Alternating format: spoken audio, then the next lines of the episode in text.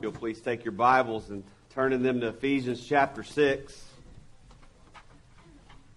Pull out your sword, and you can stab it to page 979 in the Bibles in the chairs in front of you. We're coming to the end of our study on the armor of God here in Ephesians 6, verses 10 through 20.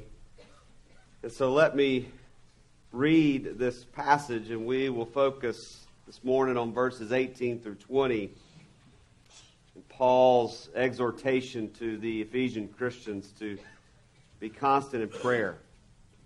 This is God's holy word to us this morning.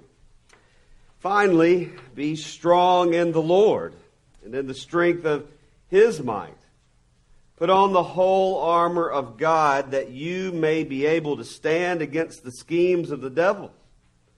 For we do not wrestle against flesh and blood, but against the rulers and against the authorities, against the cosmic powers over this present darkness, against the spiritual forces of evil in the heavenly places. Therefore, take up the whole armor of God, that you may be able to withstand in the evil day and having done all, to stand firm. Stand therefore, having fastened on the belt of truth, and having put on the breastplate of righteousness, and as shoes for your feet, having put on the readiness given by the gospel of peace. In all circumstances, take up the shield of faith with which you can extinguish all the flaming darts of the evil one, and take the helmet of salvation and the sword of the Spirit, which is the Word of God, praying at all times in the Spirit with all prayer and supplication.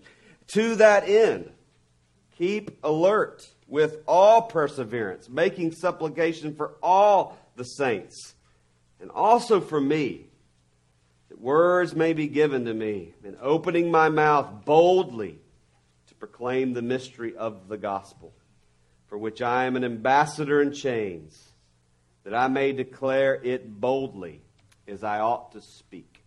Let's pray.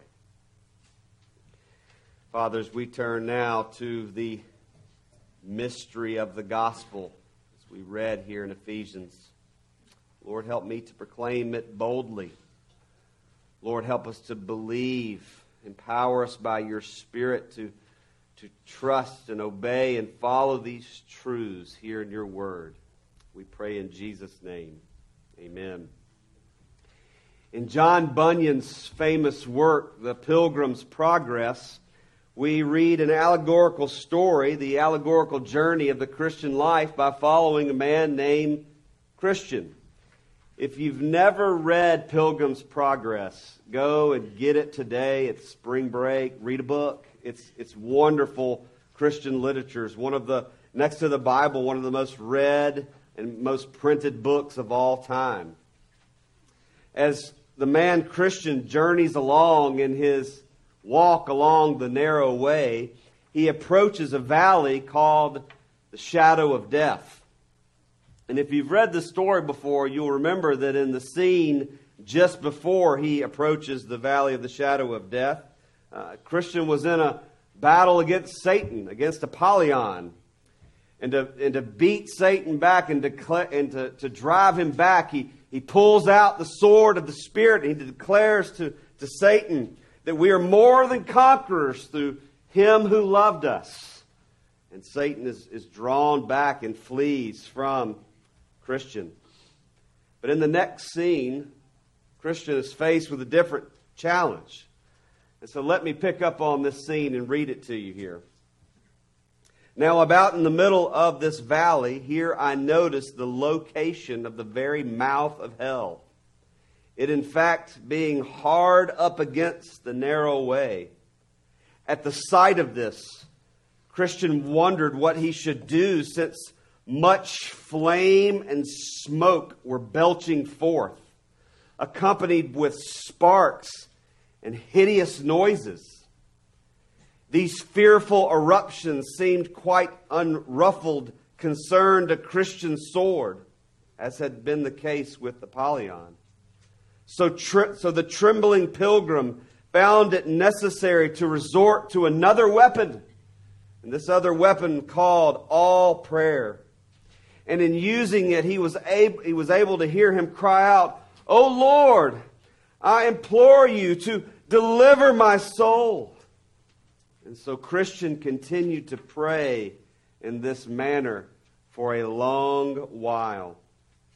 It was that secret weapon called all prayer that Christian used to beat back the forces of evil, to cry out to God for help and dependence on Him. And it is that same Christian weapon, all prayer, that the Apostle Paul now teaches the Ephesian Christians that this must be our posture in spiritual warfare, this posture of all prayer. Yes, the, the armor of God, all the pieces of armor of God are important and crucial in the Christian life and in spiritual warfare, but it is prayer. It is this posture of prayer that must signify our dependence. It's the very lifeblood of our relationship with God. In a sense, we put on this armor of God with prayer. And so, in this last section of Paul's epistle to the Ephesians, his final pastoral word of encouragement to his congregation, this, this pastoral concern that he wants the Ephesian Christians to realize is that life is war. Spiritual warfare is, is real. It's something that we must contend with every day. It's, it's not an abstract thing. It's not a, a what if thing. We are in a spiritual war every day. There are real forces of evil. The world, our own flesh, our own sinful hearts, the devil. And these, these forces want nothing other than to pull us away from God, to, to drag us down, and to defeat us. And we've all experienced this to some degree in one way or the other. I think if we all think about it, we, we feel this, this spiritual pull in our lives, this proneness to wander, this proneness to, to leave the God we love, this proneness to give in to sin, and even worse, we're prone to, to be pulled away from God and we don't even realize it. And so, this is why we need the armor of God. This is why we need the belt of truth, the breastplate of righteousness, the, the shoes of gospel readiness, the shield of faith, the helmet of salvation, the sword of the Spirit. All of these things are absolutely necessary to fortify our defenses every day in spiritual warfare. And all of this all of this must be done. All of this armor must be adorned in and through and with prayer. Prayer is to be infused in all of the parts of the armor of our spiritual warfare. So let me just remind you that putting on this armor of God, it's not a mechanical operation. It's not like getting dressed for the football game and putting on all your pieces of equipment because as we've already noted, this is a spiritual act that we're talking about here. This is spiritual in nature. These are, these are graces that, that are given to us by God that we adorn ourselves with. And so to put on the armor of God is an expression of our total dependence upon God, which is what prayer is. Our prayer life, our posture of prayer is that we are totally dependent upon God. None of us, I think, in this room would doubt that prayer is important in the Christian life. And I think that we would all agree, too, that prayer is one of those disciplines that we would like to increase in our spiritual lives. That we wish we prayed more often, that we wish we prayed better. we wish that we grew more in the Christian life through prayer. And so, Lord willing, today our study will help us see how crucial prayer is in the Christian life. And so let's look at prayer here in verses 18 through 20. Why do we need prayer? And how is it going to help us in the Christian life? There are six truths in this passage that the Apostle Paul is teaching us. And so let's look at these one by one. The first is, verse 18, really the whole passage prayer is essential to spiritual warfare. Prayer is essential to spiritual warfare. Paul's final statement, his final concern for the Christian's well being and spiritual warfare is prayer. We have to have a posture of prayer. Prayer plays a huge role in Paul's official epistle to the Ephesians. It plays a huge role in all of Paul's letters, but here in Ephesians, out of 155 verses, almost 31 of them speak of prayer. So a quarter of the entire letter to the Ephesians is devoted to prayer, this posture we must have in the Christian life. We need prayer. We need it because it re- reminds us that unless we draw our strength from God, we will have no hope in the spiritual battle all of the pieces of armor that we've been talking about the belt of truth, the sword of the Spirit, all of them, they're awesome, they're wonderful, but they do us no good if they're disconnected from a living, breathing relationship with God our Father who supplies us with strength and power, and He does this through prayer. Prayer is how we tap into that power. And at the heart of spiritual warfare is prayer. Just to be clear, I don't believe that the Apostle Paul is listing prayer as another piece of armor. For one, he doesn't connect it to a literal piece of, of gear. But he is including it in this passage because it is, in a sense, a weapon. It is, in a sense, something that we absolutely need, something that we can't go into the battle without. So, prayer is the means that God has ordained to beat back the darkness. Prayer is the ultimate weapon here in the battle. And there are very important connections that we see about prayer here, here in this passage, this final passage in Ephesians. Prayer is like all the other things that we've been talking about as it relates to the armor of God. He begins the whole section here that we are to be strong in the Lord and in the strength of his might. And then we are to take up the armor of God and we are to stand firm and we are to pray. This is the posture of the Christian life. Prayer is mentioned last because it serves as this support. It's a, it's a bookend to this section. We're to be strong in the Lord and we are to pray. It is essential in the Christian life, in spiritual warfare. Second truth we see here that Paul says we must pray at all times. We must pray at all times, he says in verse 18. In spiritual warfare, we must pray that we are in constant, so that we are in constant communication with our commander and chief. We are receiving instructions from our Lord and our Savior. We will deal with the with the forces of evil and spiritual forces that make us feel weak and at times render us helpless so that we cry out as, as Christian did along the narrow way, Oh Lord, I implore you to deliver my soul. What was he doing here? Help me, Lord. Give me strength. And this is why our prayer must be constant and continual. This is why Paul prays in 1 Thessalonians 5:17, pray without ceasing. If you haven't memorized any scripture lately, memorize that one. Pray without ceasing. You just did it. 1 Thessalonians 5:17. Pray without ceasing. So what does it mean to pray at all times? What does it mean to pray without ceasing? ceasing? Is Paul saying that literally 24 hours a day, 7 days a week, every minute of every second, we need to be praying always? Because I don't know about you, I can't do that. and I don't even know if I would remember to do that. So, what does he mean here? It doesn't mean that prayer is all that we do every second of every day. But it does mean that we should be consistent in our prayer. The consistent prayer, that a posture of prayer, that a, a, a constant movement toward prayer, in prayer, thinking of God.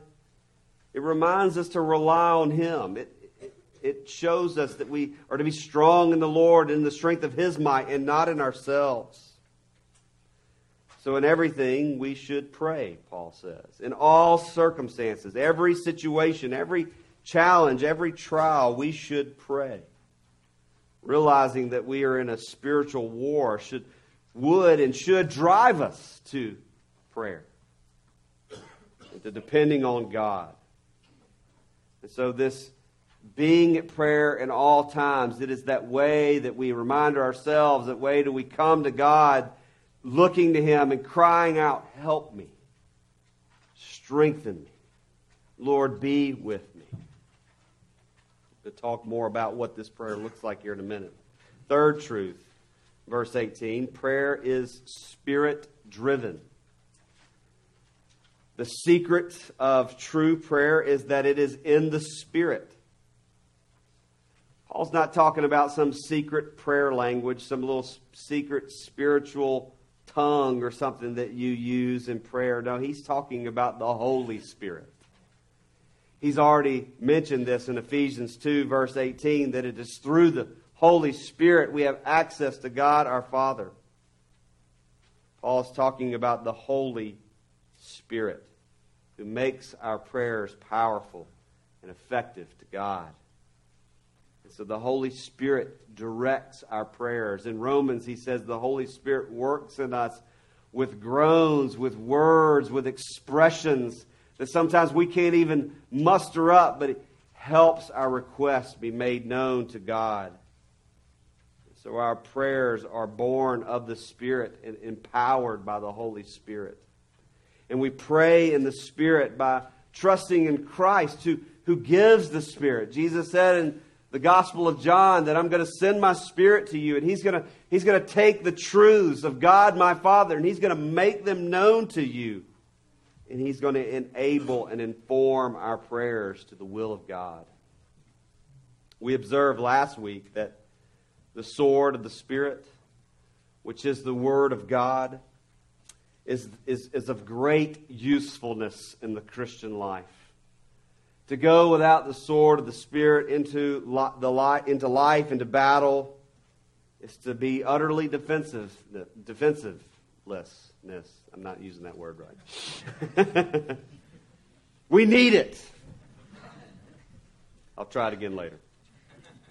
We need the sword of the Spirit. Likewise, we need prayer. Both the sword of the Spirit and prayer are spiritual weapons. They are spirit given. So, in the same way that prayer is inspired by and guided by the Holy Spirit, so Scripture and prayer, they belong together as these two chief weapons that the Holy Spirit gives us, that He puts into our hands as we go on in the Christian life. Prayer is spirit driven. Fourth truth there, again in verse 18. Our prayer should be varied. Our prayer life should be varied. Look what he says in verse 18 that we pray with all prayer and supplication. Paul's talking about varied prayer, all kinds of prayer.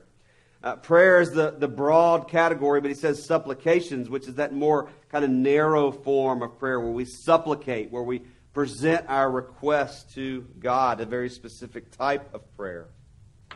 But what Paul is saying is that in the, in the Christian life, we need to include all kinds of prayer, all, all forms of prayer, prayer on all occasions, public prayer, private prayer, praying everywhere you can think of. Because our tendency, and maybe it's just me, but I bet you are like me to this degree, our, our tendency is to have one type of prayer, one sided prayer, and that's just personal request. Lord, help me with this, this, and this. And Lord, please give me this, this, and this. That's our tendency. But the Apostle Paul is encouraging us to have a much more broader range of prayer than that, to have much more depth in our prayer lives than just personal requests. Because first and foremost, our prayer should be about God. Our prayer is to God and, and for God. And we, we are asking Him for help, but we are also praising Him. And, and we're using all kinds of prayers, all various manners of praying. And this is why Acts prayer has been so helpful to so many believers for so long. If you've never heard of Acts prayer, Acts is an acrostic, A C T S. And it's a, it's a wonderful little mnemonic to help you pray. So, acts, adoration, praise God. Our prayers to God, we're praising God. C is confession. We're confessing our sins before God.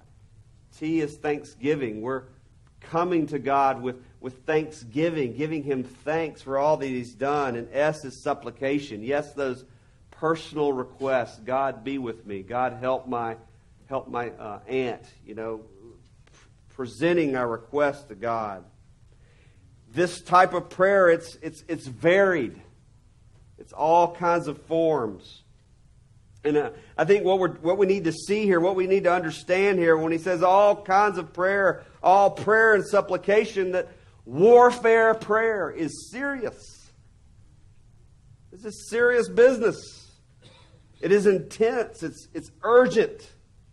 There's an urgency in our prayer, and so our prayer should be varied. We must pray in all kinds of ways and be alert, he says. Are you looking for things to pray for? Are you sensing the Spirit welling something up into your heart that you need to pray for? Be alert. And he says, and persevere in it. I'm so thankful he doesn't say, be perfect in it you know, don't, don't even dare pray unless your prayers are exactly worded. No, that's not what he says. Persevere. It means that we're not going to feel like it. It means that we're going to be distracted. It means that we're going to fall asleep sometimes in prayer, but persevere in prayer. Our prayer should be varied. Fifth truth here, verse 18 and 19. And this goes along with the previous truth in our various kinds of prayer. Prayer is not just about us. It's not just about us, it's about God and His people. And so, specifically, he says here that we are to be praying and making supplication for all the saints. And so, the word saint here, the saints, that's the biblical category for Christians. Christians are saints, the, the holy ones, the ones who've been set aside for God, to, to be devoted to Him, to worship Him, to praise Him. And Paul says, be praying for the saints. Is this not one of the most powerful expressions in practical ministries of the local church? That we can pray with and for each other. There's so many times when hardship, when storms of life come, when trouble comes in relationships, and our tendency is to wonder, is to pull away from the church. I don't want anybody knowing my business. I don't want anybody getting in and trying to fix this. We'll do it ourselves. When perhaps the simplest thing you could do is just say, Will you pray for me? I mean, literally, I am weak. I am down. I am depressed. I can't even think about God. Will you just surround me and pray for me? What a blessing. What a practical ministry we can have toward each other by just praying.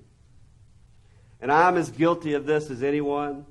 One of, one of you will share with me something going on in your life, and I'll, hey, I'll, I'll, I'll pray for you. And I forget. I'm sorry. So I want to be more deliberate. My friend and pastor Joseph Wheat, we used to tease him because you would be talking to him and having a conversation, and before you knew it, he was praying for you, and you did, whoa, wait, should I close my eyes? You know? but I, I, appreciated that. You know, somebody's telling him something that he's that they're struggling with, they need help with, and just pray. Just it's, it, pastors and elders are not the only ones to do this. Okay, we do that for each other pray with and each other. We, we have a pretty good list on our bulletin. And we're trying not to just read every name every week. We're trying to pray specifically for, but these are people that are hurting. These are people that need your prayer. So please take this home and please pray for these brothers and sisters. We want to be faithful in doing that. Just be alert, be aware, pray for the saints, those who are hurting, those who are going through a, for a, a hard time. I think praying for one another is one of the most practical ways that we can actually increase a discipline of prayer in our own personal lives. And we pray for the saints.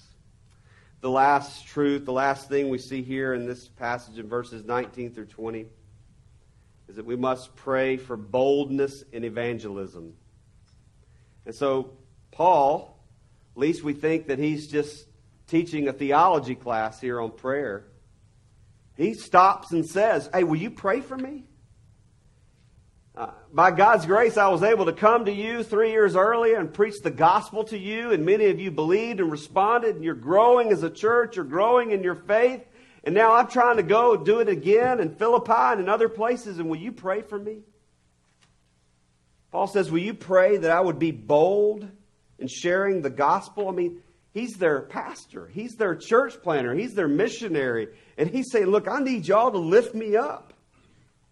And so he pray, he asks very specifically, Will you pray that I will be bold in preaching the gospel and bold in evangelism? Pray that I will have words that are bold and that I am clear in proclaiming the mystery of the gospel. And so I'm I'm going to ask you will you pray for me? Will you pray for Brian? Will you pray for our elders and deacons? Will you pray specifically that we would be bold in sharing the gospel? And that doesn't mean walking door to door out in the street. I mean, even bold in sharing the gospel with you. Because the gospel, remember, is not just a one time thing, is it? We daily need the good news. We need the gospel to come into every area of our lives and heal us and help us and break us and remold us. Will you pray for us, for me? The greatest encouragement that many of you give me is not, wow, Pastor, that was the most eloquent, well written sermon you've ever preached. It's when those of you pull me aside or send me a note and say, I am praying for you. And some of you have been so dear to not just, I'm not just saying that to be nice. I'm specifically, you're on a list on my refrigerator. I'm praying for you. And I'm praying for your family. And I'm praying for protection for you and your family. And please keep it up. Please. Pray for your officers. Pray for your leaders. That we would be protected against the attacks of Satan. And that we would be bold in believing the gospel and proclaiming the gospel. If there's one thing that we need to remember, I think, from these instructions on prayer, it's this it's that prayer in the Spirit is the very lifeblood of our dependency on God. Paul says in Romans, likewise, the Spirit helps us in our weakness. He helps us to pray, for we do not know what we ought to pray for. But the Spirit intercedes for us with groanings too deep for words. And he who searches the heart knows what is the mind of the Spirit, because the Spirit intercedes for the saints according to the will of God. Spirit inspired prayer. We need it. We need it. Prayer is how we put on the armor of God. It's how we fortify ourselves. It's how we depend on God. I love as that classic hymn, Stand Up, Stand Up for Jesus, puts it. Stand up, stand up for Jesus. Stand in his strength alone. The arm of flesh will fail you. Ye dare not trust your own. Put on the gospel armor, each piece put on with prayer. Where duty calls or danger, be never wanting there. Be strong in the Lord and put on the armor of God so that you may be able to stand. And may God help us to do it all with prayer. And so we come now to a table before us. We, it's another way to show our absolute dependence upon God our Father, another way that we proclaim the mystery of the gospel to each other. It is through the Lord's Supper. And it's through this meal where we see that we can come boldly to the throne of grace in prayer, not because of what we have done, but because of what Jesus has done. And so let's come boldly now, proclaiming what he has done. Let's pray. Oh God, our Father, we thank you for access.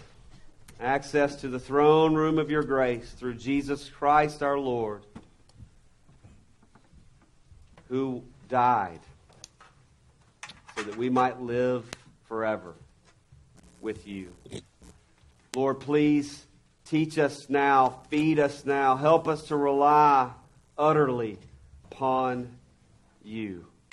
Help us to be consumed with all prayer, prayer without ceasing, looking to you, our rock, our Savior. For in Jesus' name we pray. Amen.